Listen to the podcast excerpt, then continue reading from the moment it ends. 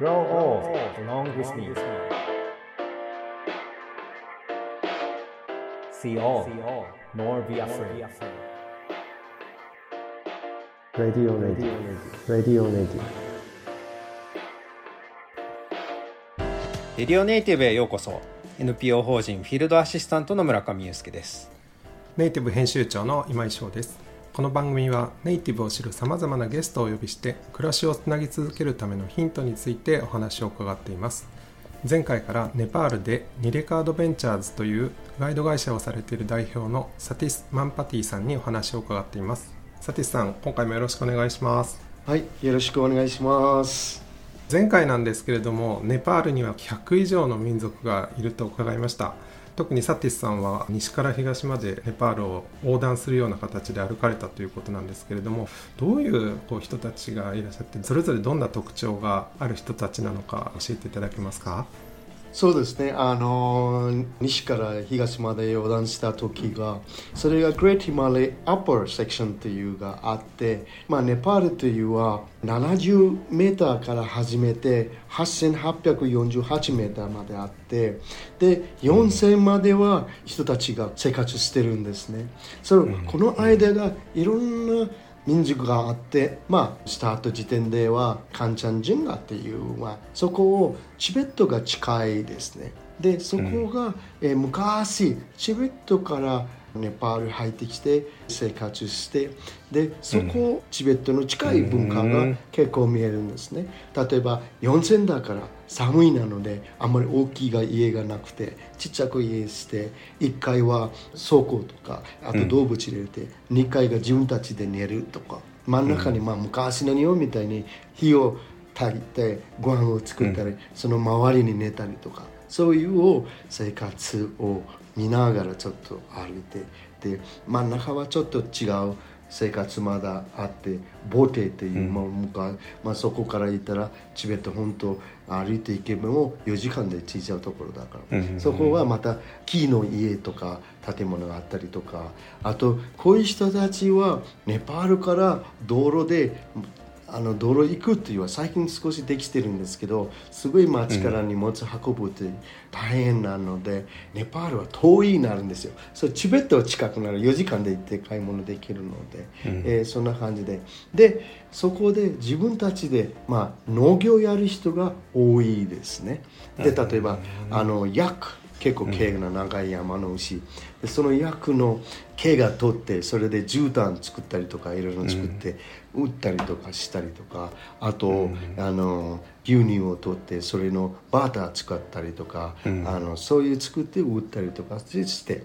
で最近、まあ、あの人たちがすごい、まあ、4000メーターで生活してるから体力も持ってるし役ともうこう草を食べにもあちこち歩いてるんで体力すごい持ってるんで、最近はエベレスト8000メーター山のガイドする人たちがすごい多いんですね。まあ、あのまあ、カルシェパって言って結構有名なんですけれども、えー最近そこを、まあ、これがマカル2つ目の、えーマカルっていう、まあ、一応これを横断した時は7つに分けてあったんですね。例えば、カンチャンジンガマカル、えーエルベスロールワリン、えーランタン、えーその後マナスルでその後、えームスタンでその後ドルポですからフンラっていうこういう7つに分かってる。で、えーまあ、エベレストは、まあ、すごい有名なトレザンクロスなのでそこも、まあ、ほとんど山の上の方が農業なんですね。でこのリーズンが、まあ、マカルがあってエベレストがそこのエベレストのクライミングシェルパといって結構遠征隊とか、まあ、8000のメーターとか6000とか7000の。でガイドさんがここすごいたくさんいるんですね。まあエベレストも同じ、まあ、3000メーター超えてあの4000まで生活してるので、まあ、家が町、まあ、同じ感じのこの生活ですね。でも、食べ物がちょっと違ってくるし、まあ、同じシェルパでも、マカルのシェルパの言葉とこっちの言葉、方言っていうかちょっと違ってくるんですね、まあほとんどまあロールワリンも、まあ、今度ロールワリン来るんですけれどもロールワリン一番東行ったらもう全然また違うんですね。ちょっと砂漠みたいなところとかあったりとか、えーまあ、言葉も違う家も違ってくる少し暖かいところ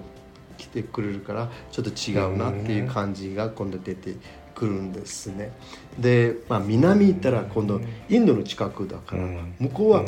ちょっと農業やってる人もいるしいろんな商売やってる商売やってる人もいるしで、あったかい結構インドの近くの生活とか文化とか見えるんですね。まあ土とあと滝の寒さにも暑さにも強いというそういう家が結構多いしあと、まあ何でも買えるなんでカレーが結構、カレーの味の方が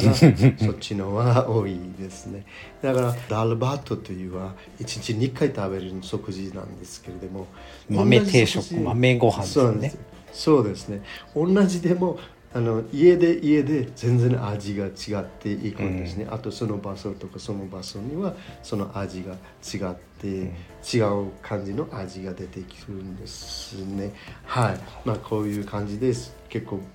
僕ずあの、えー民族性で変わっていくんですね、だから私はネワール族ですね。あのネワール族というのはあの商売する族なんですけどカツマンズの族なんですね。これは真ん中なんですよ、で昔チベットとインドと交流して商売人ですね。でも私どうやって山に入ったかちょっと分かんないんですけれども一応うちのバックグラウンドが商売人なんですね。でもうちもまた全然あの文化がまた違うですね、はい。で食べ物も違うなんかずっとあの今サティスの話をこう聞いてるとネパールっていう国はそんなにその土地の大きさだけで言えばそんなにね大きな国ではないけれどもいろんな色があってでいろんなものがこう複雑にね絡み合いながらそこではやっぱりその足で歩かなきゃいけないっていうところでこうくっつかないところがまたあってっていうなんかそのなんなんていうのかなまあねサティスは北から南東から西ってこう全部こう歩いてるってそういういろんな民族をそこまで見てる人は少ないんじゃないですか？もう本当に少ないですね。自分がラッキーかなと思ってるんですね。こう、自分の国でもガイドしながら、まあ、いろんなことを見ること経験できるということはすごいいいなと思ったんですけど、このグレートヒマラヤ西から東まで歩くというのはすごい少ないんですねネパールの中でも。はい。あの遠いっていうのは自分の足でこうぐるーっとあの 2000m 降りて 2000m 上がってこうぐーって歩いていった、だけどこういろんなみんな行くからいや遠いなと思うんですねはい The best is yet to be, the last of life for which the first was made.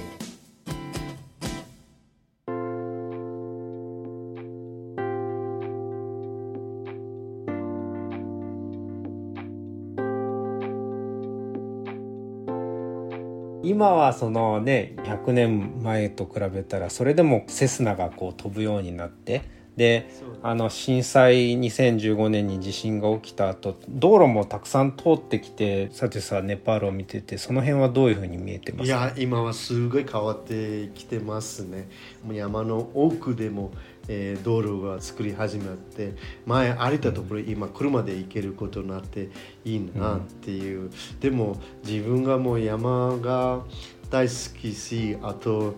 山だけじゃなくて人々も好きなので、えー私は前の方がいいなっていう気持ちもあるんですけれども実際にそこの人たちにはいいということも大事かなっていうのもあるんですけれども、しっかり作ってないからもう今大きい道路がもう山崩れで止まったりとかもうそういうことたくさんあるのでしっかりした道はじゃないんですね。まだ大変なところは大変ですけども一応、大きない時はもう結構なあの山の中までを車でえー4区で入れることができますね。はい。前より結構楽になってきました。うん。僕は全部の民族を知らないので僕の知ってるネパールの人たちの話になっちゃうんですけど結構その10代後半とかになってくるとみんなその村を出て一回こうカトマンズとか別のところにこう移動してきて働くっていうなんか若者がすごく多いような気がするんだけれどもその辺りはどんな様子なんですか？いや今すごいですね。だから村には年配の方いる感じで若い人とか結構街で移動してるんですね、移動がすごい早い,、早いんですよ。で、まあ、街に来て学校行ったり勉強したりとか仕事したりとかあと海外に、まあ、勉強とか出稼ぎに行く人がすごい今増えてるんですね、うん、だから私最近、えー、日本から帰ってきたばっかりなんですけれどももう一つ便全部ネパール人だけ。例えば、大学行ったりとかあと出稼ぎに出たりとか、えー、そうそういういろんな国にはすごい増えてますね若い人たちが。はい、ニレカのスタッフのみんなはあの1回目かな？の話の時にモンスーンの時に村に戻っていってそれでまあ登山シーズンになってきたら、まあ、カトマンズのニレカのところに来て、まあ、あのそこからまあいろんなところ歩くんだけれどもそういった意味ではその1回カトマンズには出てくるけどまたみんな村に戻ってでまた来てっていうこう繰り返しをしてるように思うんですけれども他のガイド会社は結構なんかガイドの皆さんも一つの会社にいないでいろんなところ渡り歩いてるような話も聞くんですけどなんかサティスのスタッフたちっていうのはそういう何て言うかな1年をそういうサイクルで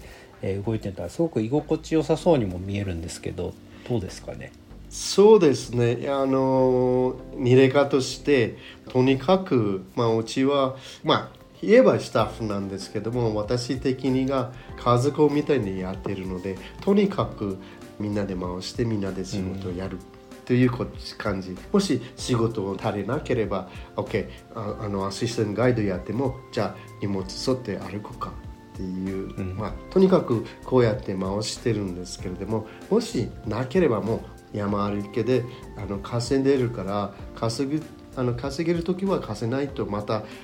ね、大きいが仕事ない時大変になるので私がニレカがなければいろんな会社に行って働く働いて稼げることが大事なのでっていうことを話してるでもできる範囲で、まあ、こっちでとにかくやるっていう考え方を大きくしてるので今まではそういうふうに今動いているところですね。はい。うん。ありがとうございます。前半ではあのサティスさんがネパールのたくさんの民族を楽しそうになんかワクワクしながらこう紹介していただいたのが印象的でした。そして後半もあのネパールの今の状況をすごくあの観察されてるしこうよくネパールのことを見てらっしゃるんだなっていうのをすごく感じました。そういうところがきっとお客さんも楽しいツアーにこうつながっているんじゃないかなというふうに感じました。レディオネイティブ今回はこの辺で失礼したいと思います。サティスさんどうもありがとうございました。ありがとうございました。レディオネイティブお相手は村上裕介と編集長の今井翔でした。The best is yet to be あどうもありがとうございました。またよろしくお願いします